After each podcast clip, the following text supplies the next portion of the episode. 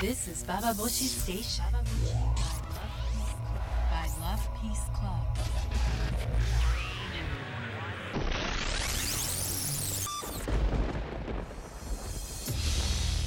Internet Radio Bababoshi北原みのりです。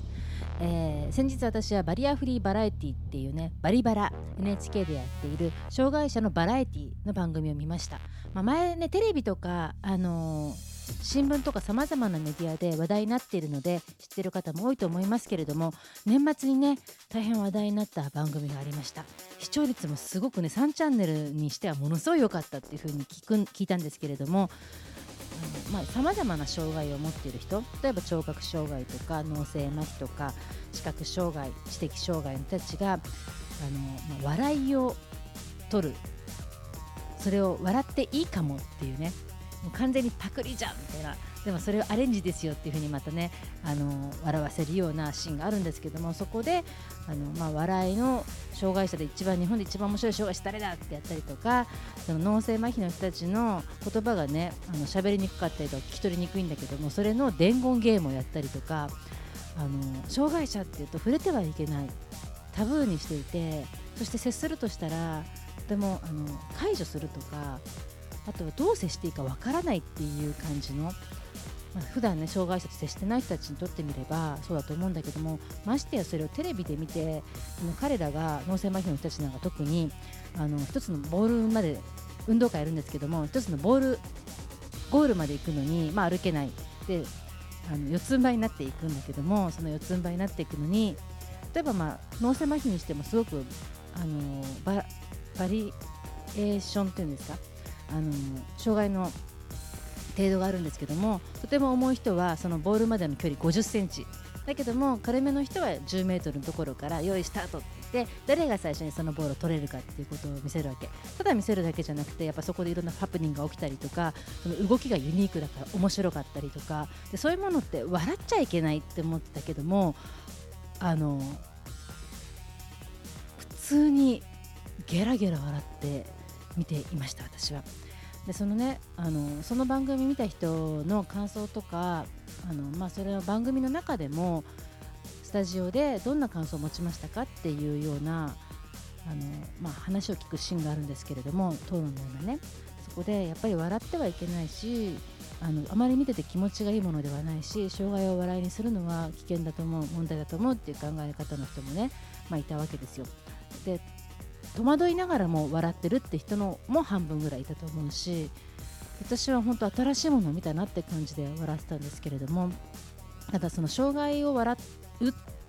てはいけないっていう人たちのことを話聞きながら、障害を笑ってるわけではない自分はね、私はその番組で何がこんなに面白かったんだろうと思ったんだけども、障害を笑ってるわけではなくて、その障害の持ってた司会をしてた玉木幸則さんって方がいるんだけども、この人は自立生活センターの職員で、自身も脳性麻痺の人なのね。で彼が10人十色っていう鉢巻きをつけて、日本の和服で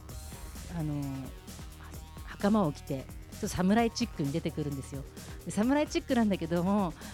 日の丸とかさ、神風とかじゃなくて10人十色っていう風な鉢巻きをつけてるところがなかなかおしゃれな方なんだけども、その玉木さんが自分たちは自分たちの体を張って笑いを取ってると。自分が障害を持ってる人たちはみんながこうだってわけではなくて、自分の障害を個性として生かして、それで笑ってもらいたいっていう人がいる人もいるんだってことを知ってほしいってことをね、そのままの言葉ではないけれどもおっしゃってたわけ。その体の個性とかそういったことを私面白いでしょっていう風に出す障害者に出会うのも初めてだったし、何よりも自分で驚いたのは、初めは脳性麻痺の人の言葉とかさ聞き取れないわけよ。そうすると司会のDJ がさ字幕出てますかとか言って聞くわけですよ。でそういうようなかわいそうな人とか気を使うべき人とかじゃなくて、この人の言葉聞き取りにくいですよねっていうところで、初めて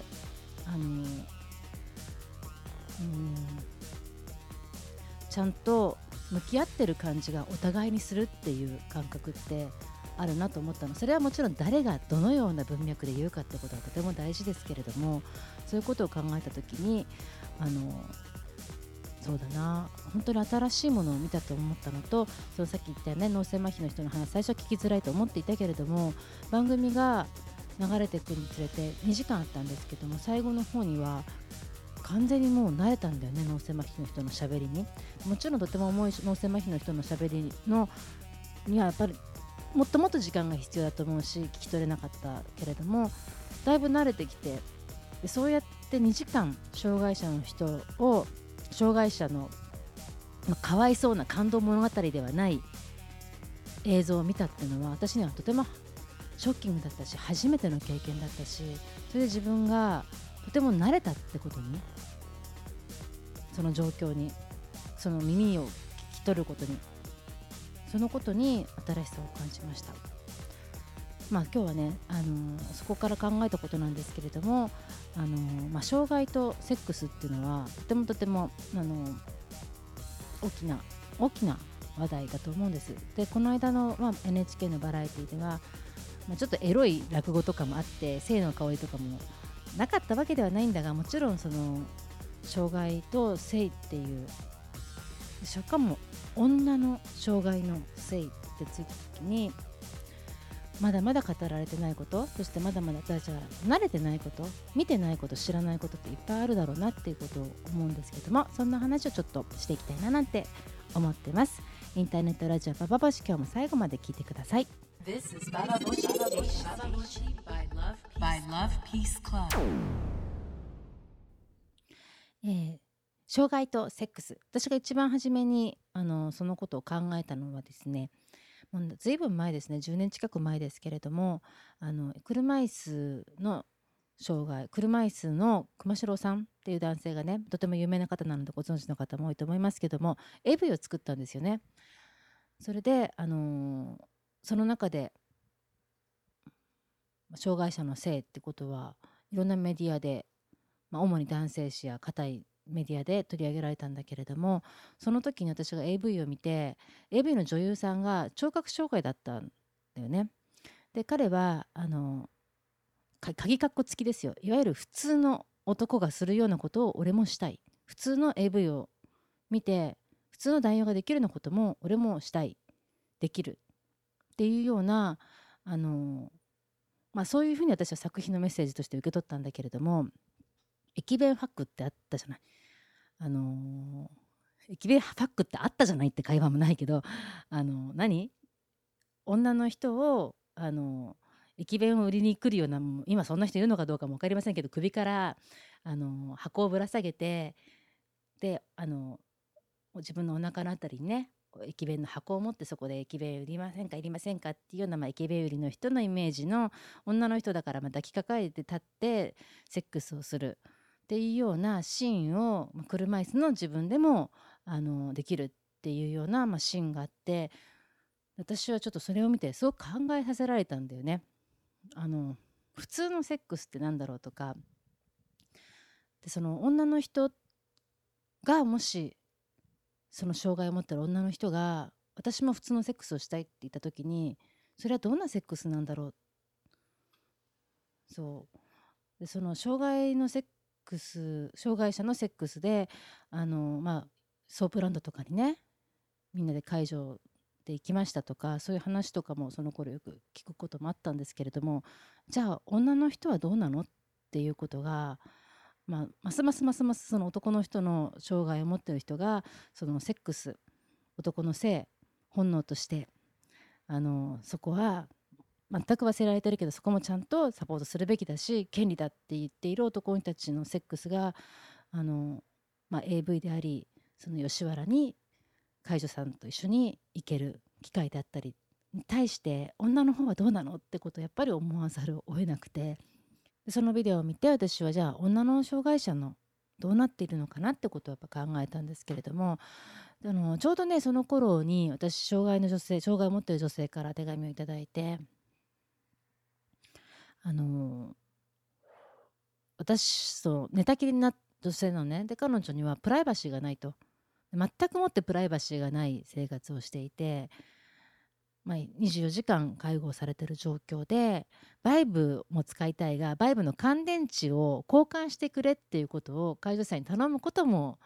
頼まなければいけないけども、頼むのも煩わしい。だったらばもっとね、それと分からない感じ で自分で手を使わずにも股で軽い力でバイブが動くような、そういうバイブとか開発してくれないかとか、そういうようなプライバシーが守られつつ使い方も簡単なそういうものっていうのはないですかみたいなお話をいただいたことがあったんですよ。で、私今さ、障害者っていうふうになんか全く自分と関係ないことのように話してますけど、そう、前提としてですよ。前提としては、私もいつ交通事故に遭うかもしれない、いつ病気になるかもしれないっていう前提ありますよ。そういう意味で言ったら私にとっての地続きの話だと思ったんだけども、その女の障害者になった時に自分のセックスを守ってくれるというか、自分のセックスについて考えてくれる人って誰もいないなって思ったの。それはさっきの男の人に、あなたはね、男性なのに障害者になったばかりに不自由をしてるでしょっていうことで風俗嬢をあてがわれたりとか、その AV とかね、そういうサポートがある状況だけれども、その私に手紙をくれた女性はそのものすごい必死な感じで書いてきてくださったわけですよ。だけどその自分 その生理とかはあるよ。だけどもその自分の性欲に関して全くそれは無視されてるし、語られることもないし、ましてそれだから自分からも言いにくいし、どうですかとも聞いてもらえないことであると。そう、その時にね、それは本当に同じ女としてとてもよくわかる状況だなって思いましたよ。やっぱそこが私にとっては、そのラブピースクラブを始めた時もそうだったけども、女のセックスってなんでこんなにね、ないものかのように、男にはもう絶対性欲ある、でも女はないんじゃないかっていうようなところで、全くゼロにはない、ゼロだっていうふうに女の性欲全くゼロだと思ってる人は多分いないと思うんだけども、男のに比べて少ないっていうことがあたかも限りなく少ないような感じとか、男に比べて少ないんじゃないかっていう意識が、だったらそこまで大切に考えることではないんじゃないかっていうふうになってることがもうおかしいと思うわけよ。男に比べてって、私は男になったからことないから分かんないけど、もしかしたらその性欲の量とか衝動的なものは少ない、低いかもしれないが、だからといってないわけではない。そこはある。で、そこに全くケアの視線っていうのが、男はもう当然のようにケアされるに対して、なんでここ入んないんだっていうのはやっぱり変だなってことを思ったんですよね。で、そんな話を、でもその時すごく重たかったんでね、私にとっても障害者の人のためのセックス、ね、いざ私もそうなるかもしれないから、どういうふうに考えればいいのかとか言って、まだまだかわいそうなその女のセックスっていうようなイメージだったんだけども、この間ね、バリバラを見たのと、あと最近とても時々お話をするね、障害の持っているお客さんがいて、その人と話すようになった時に、すごくね、また違う話し方ができるんじゃないかなとか、なんかもっとただ私が何ができるんではないかとか、私はこの人たちに何ができるんだとか、なんかその大義名分というか、いいことをしようっていうよりも、やっぱただ単にそのオナニー話をするとか、自分の話をするってところから、じゃあこうしていきましょうねっていうふうにしか広がらないことっていっぱいあるんだなっていうふうに思ったんですよ。で、バリバラがその自分たちの体を見せて、面白い、俺の体面白いからちょっと個性的だからおかしい、笑ってよとか、そういう感じで、可視化ですよね。もっと見せていくのと同じで、女たちももっとそのセックスのこと、オナニーのこと、自分のこと語っていくことによって、一点突破できるようなことがあるんだなって思うんです。で、今ラブピースクラブにね、障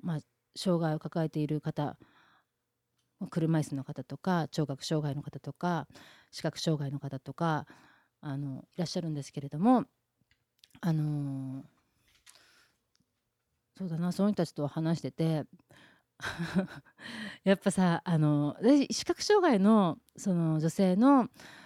バイブを選ぶのをサポートしてるのが結構楽しいというか、発見があるというかね、まず音大事じゃない。で、あとはやっぱ親にバレたくないから、見た目ってのもすごく大事じゃない。で、だけどここまで来るのに、ラブピースクラブまで来るのに、まあ、解除してもらわないと来れないからは、その解除の人にどこまで本当の言うこと言うかとかで、今ねよく来てくださってる方は雑貨屋に行くんだけどちょっと狭い店だからここで待っててとか、そばのドトールとかにその家族と解除の人を置いて、ね、そこに待ってもらってラブピースクラブに来てくださってバイブ選んで、まあ、オナニーの話とかいろんな話してすごい楽しいんだよね。そういう話をもしかしたら顔をしかめて聞きたくないと思う人もいるかもしれないし、その障害者の女の人のセックスっていうと被害者になることの重さとかそういったことの方があまりにも大きかったし、現実的なね大きな深すぎる問題なので、楽しく語るとか性欲のことを語るってことがまだまだ本当にできない状況の人もいるし、状況だとも思うんですけれども、こうやって、まあ、ちっちゃな場ではあるけれども目が見えない、私は目が見える、歩ける、歩けない、そういう女たちが話すことによって何かを変えていけたらいいんじゃないかなとか、それはもしかしたら私の生きやすさにもつながるかもしれないし、そう生きやすさにつながるってことなんだなと、楽しく語る、そう悲惨な世の中ではあるけれどもとてももう言葉にできないぐらいに理不尽なことも多い、目に合ってる人もいっぱいいる世の中だけども、でも楽しく自分のことを語る、セックスのことを語るってことがどんだけ強みになるかというか、どんだけ自由な感じがするかってことをバリバラを見て思ったのと、今ねお客さんに来ていらっしゃる方たちとお話をすることで思ったりしましたね。ということで最後にまたしつこいけど言いますけども、私はその障害者ではない女として喋ってるわけではなくて、障害っていうのは本当にねいつ自分が持つかわからないものだと思うし、だからそこへの視線が全くないような世の中の方が逆にね想像力ない怖い世界なんだなと思ったし、そうでそういう障害持ってても生きやすくあるためには、私たちはもっと出会わなきゃいけないし、その気を使ってて喋らないとか、ここは伏せておこうとか、そういう建前なとこでは何も変わっていけないものがあって、毒をいっぱい持って笑うとか、そうだね、あんたちょっと寝たきりだけどマンコちゃんと洗ってんのぐらいのことを言えるような、それ誰がどの文脈で言うですかよ、本当に何度も言うけど、そういうような関係の、楽しさっていうのがすごく大事だと思った。でそのバリバラ見ながらも介護してる女の子と聴覚障害で介護されてる聴覚障害の人がすごくね、なんて言うんだろう、あんた言ってることちょっとごめん意味分かんなかったとか、ちょっと聞き取れなかったとか、そういうことを普通に言うんだよね。でその軽さとかその対等感っていうのはとても新しいな、それをテレビで見ることが新しいな、もちろん今までもそういうのはいっぱい世の中にねいろんなとこにあったんだとは思うんだけど、それをテレビで見るってことの新しさにハッとしたし、そのハッとした気持ちで私はそうだな、もっと女のマンコ大事なマンコを大切にするようなことをやっていきたいななんてことを思ったりしました。もしバリバラね見た人とかいたら話聞きたいと思いますし、例えばこういうバイブが必要なんではないかとか、バリアフリーなバイブとはこんなものではないかとか、そういうようなお話や当事者の方の話なども聞けたらいいなと思ってますので、ぜひラブピースクラブにメールとか電話とか、訪れていただくのもとても嬉しいので、ぜひつながっていきたいなと思ってます。ということでメールは、投稿するのボタンを押していただくとできますし、ツイッター持っている方はハッシュタグババボシで、つながりましょう。インターネットラジオババボシ、今日も最後まで聞いてくださってありがとうございました。北原みのりでした。ババボシ with on a NHK Station